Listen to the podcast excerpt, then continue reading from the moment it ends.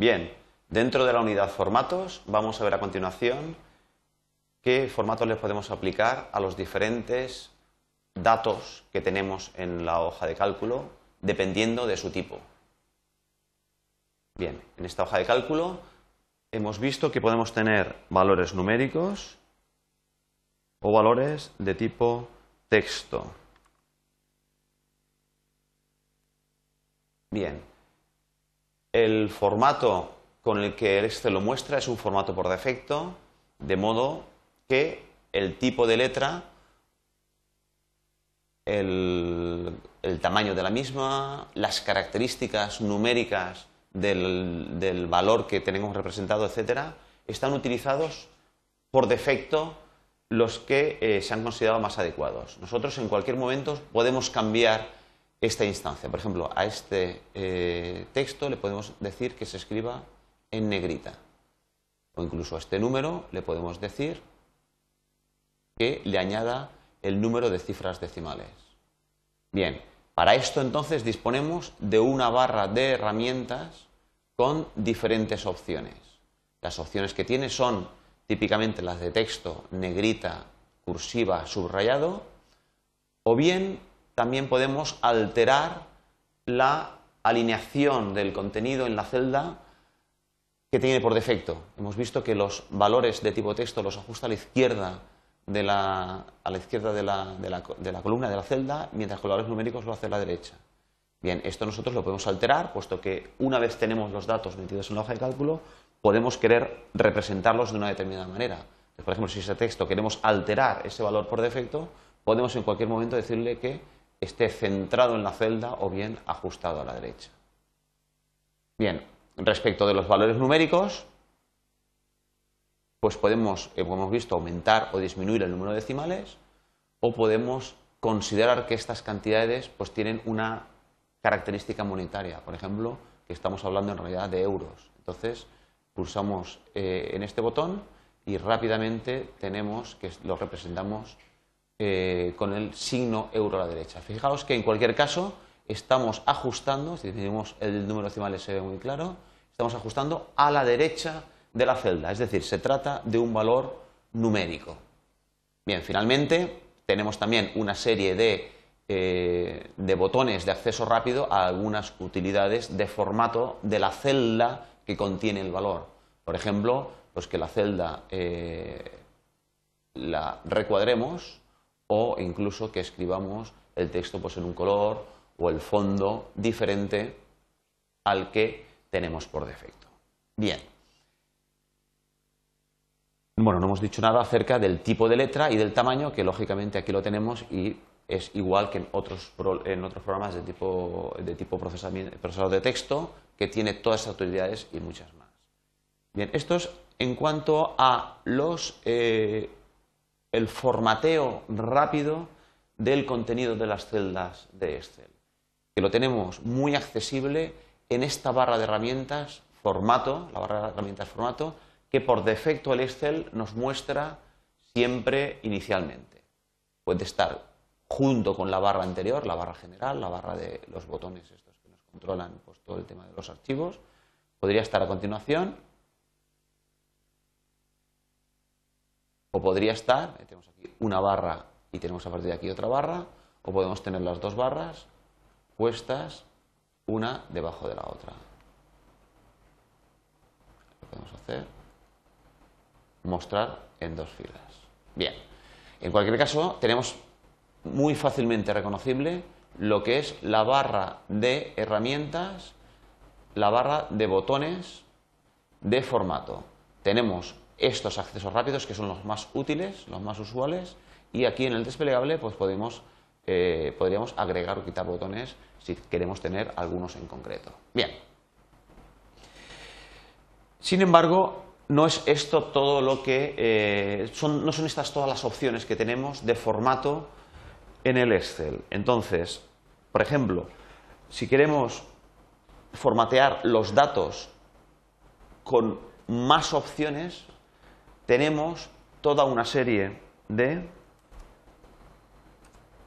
posibilidades dentro del menú formato. Dentro del menú formato tenemos la opción celdas, puntos suspensivos. Los puntos suspensivos indica que me abrirá una ventana de diálogo y esta ventana de diálogo me da todas las posibilidades en diferentes solapas de formatear la celda. Vamos a centrarnos primeramente en cómo formatear el contenido de la celda. El contenido de la celda hemos visto que puede ser de tipo numérico o de tipo texto, también puede ser de tipo fechas y horas o lógico, pero vamos a centrar en los dos primeros. El tipo numérico es, por defecto, lo muestra con el tipo general. Es decir, formato general no tiene un formato específico. Es decir, no tiene un número determinado de cifras decimales. O no tiene eh, un color determinado. O no tiene eh, un, símbolo representando que es un porcentaje o eh, un valor monetario. Ese es el formato general. Ese es el formato que se aplica por defecto en todas las celdas de Excel cuando introducimos un valor numérico. Bien, pero nosotros podemos alterar esto.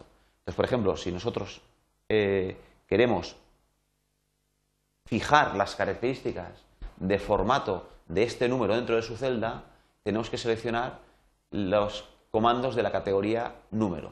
Aquí ya vemos que efectivamente tenemos una serie de posibilidades ya mucho más grande. Por ejemplo, decirle el número de posiciones decimales, que por defecto son dos. En este caso, el valor de esta celda nos lo mostraría 123,00 y en cualquier momento nosotros podemos fijar pues 4, 5, 3, 2 o un decimal. ¿De acuerdo? Esto lo podemos aplicar a esta celda o al rango de celdas que hubiéramos seleccionado inicialmente. También podríamos utilizar un separador de miles. Fijaos, este es 123, pero si fuera 1234, si usamos el separador de miles, automáticamente pone un puntito para separar las unidades de millar de las centenas y los millones de eh, las centenas de, de millar, etc. Bien, podemos poner o quitar el numerito. Esto lo teníamos también un acceso rápido en la barra de herramientas de botones, la barra de botones de formato. En esta ventana, en formato celdas, tenemos todas las opciones posibles. En la barra de herramientas de botones tenemos las más usuales. Bien, del mismo modo, un número podríamos representarlo negativamente, pues simplemente poniéndole un menos delante. O podríamos representarlo en un color, por ejemplo, el rojo. Esto es bastante útil, o era bastante útil, eh, cuando utilizábamos, eh, mm, digamos, anotábamos eh, datos relativos a contabilidades, etc. O incluso los números negativos podrían estar entre paréntesis, se pueden considerar también. Bien. Otro formato de, de tipo numérico son los por ejemplo, el tipo moneda. El tipo moneda es lo mismo que el anterior, fijaos, pero además tenemos que podemos marcarle el símbolo. El símbolo por defecto de moneda en, estas configuración, en esta configuración en España o en las versiones europeas del, eh, actuales del, Excel, pues lógicamente es el euro. ¿eh? Pero bueno, podría ser que nosotros estuviéramos trabajando con un dólar o con eh, una libra o etcétera. Entonces en cualquier caso podemos decir que cuando le demos al formato numérico, aquí el que está representando en billetes y monedas, pues que me marque un signo que sea pues no precisamente el euro, que es el de defecto. Antiguamente, lógicamente, teníamos las pesetas. ¿vale? Ahora mismo, por defecto, es el euro. Bien, es parecido el signo de contabilidad. El signo de contabilidad lo que ocurre es que aquí ya nos dice los negativos, no le decimos nosotros cómo tiene que expresarlo, sino que lo expresa él de una determinada manera, como exige eh, las normas de la contabilidad. Bien, también, eh, también son eh, valores numéricos la fecha y la hora. Nosotros tenemos, introducíamos, recordamos en sesiones anteriores, un valor numérico, por ejemplo, 4 barra 7 barra 08.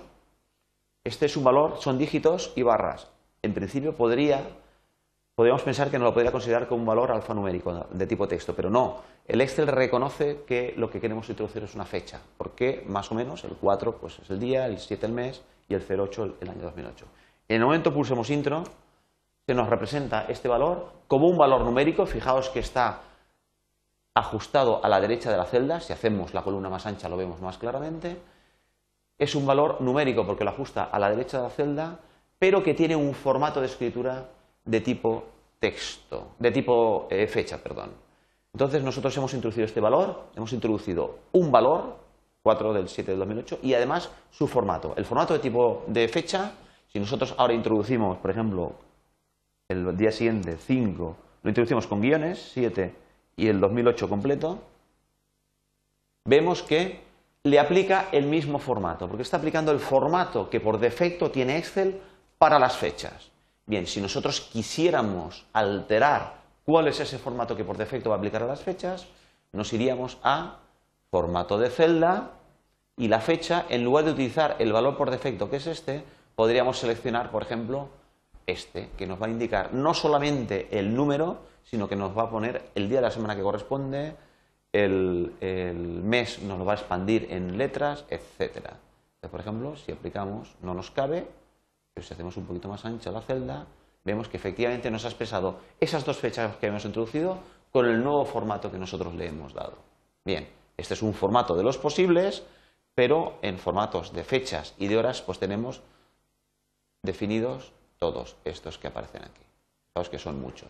Algunos de ellos tienen todos los datos de la fecha en concreto, por ejemplo, este 14 de marzo, este indica, este nos pone 4 08, pero hay algunos que, por ejemplo, podrían omitir, por ejemplo, 14 de marzo, nos muestra únicamente el día y el mes, aunque el dato completo, lo vemos aquí en la barra de fórmulas, sí que tiene el año introducido. Lo que pasa es que el formato en el que lo está mostrando es eh, el que nosotros le hemos indicado.